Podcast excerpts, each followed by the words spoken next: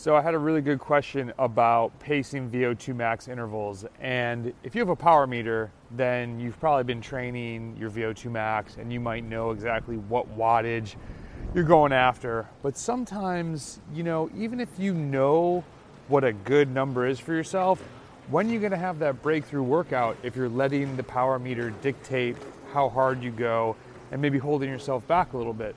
So one thing that I always sort of mentally think of is that tension feeling in your muscles when you start.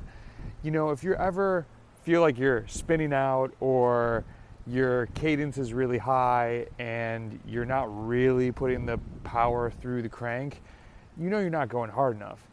And so, in order to pace these, you know, we put a whole blog out on VO2 Max, but when you're talking about, we could say macro pacing the entire set, that's one thing, but also pacing the individual five minute interval.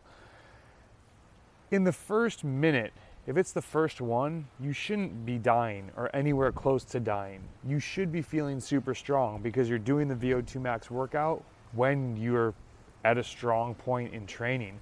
You've carbed up a bunch the night before, you have the fuel, you're ready to go. You cannot come into this workout feeling weak or not at your best because you're not going to be able to ride hard enough to get the adaptations that you need from this workout to improve your VO2 max. So, in that first minute, you're feeling strong, and this is where people make the mistake of going too hard. And they end up crushing one interval, but then they can't do all five. And doing however many, we'll just say a five by five minute, that's the classic one. Getting through at least three is crucial. So don't go too hard.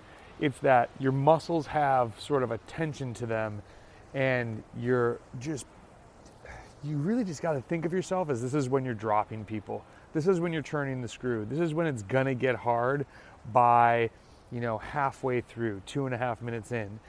And you might be starting to feel that fatigue at two and a half minutes. And you're thinking, how am I going to go two and a half minutes more? It's just your brain telling you, to slow down, don't do it. Just don't listen to it. At that point, I go to chunking.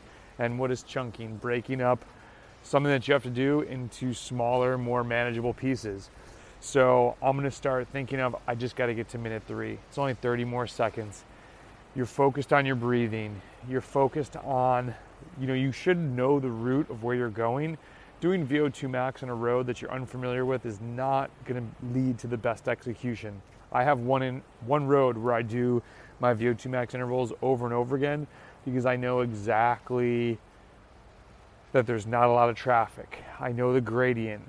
I know I'm purely focused on improving my fitness, not on worrying about is a car going to pull out from some random street.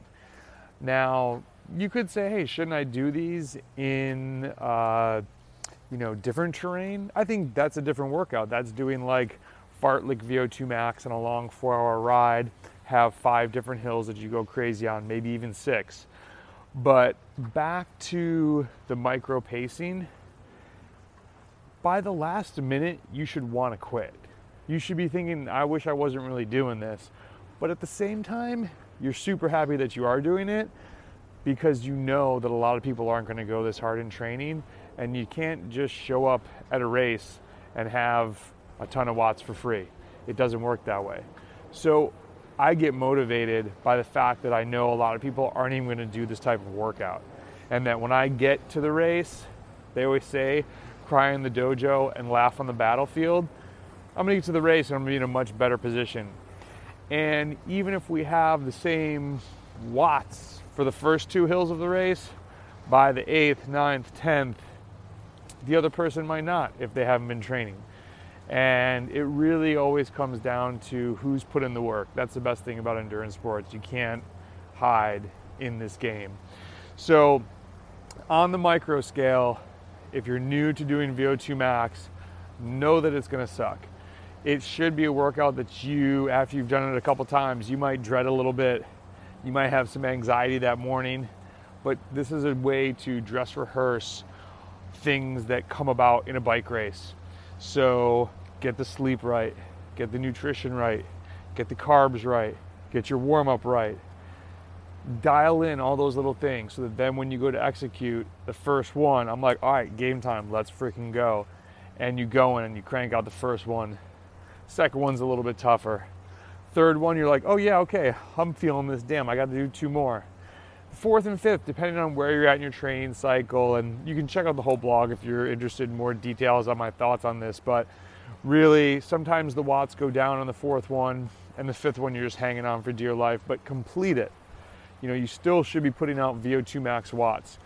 And if you're not there yet, I still think hard starts for VO2 max are another great exercise or workout for training VO2 max where you start a little harder, you get the VO2 kinetics started, and then you're riding, you're not at 120%, you're riding, you know, at 108, 110%.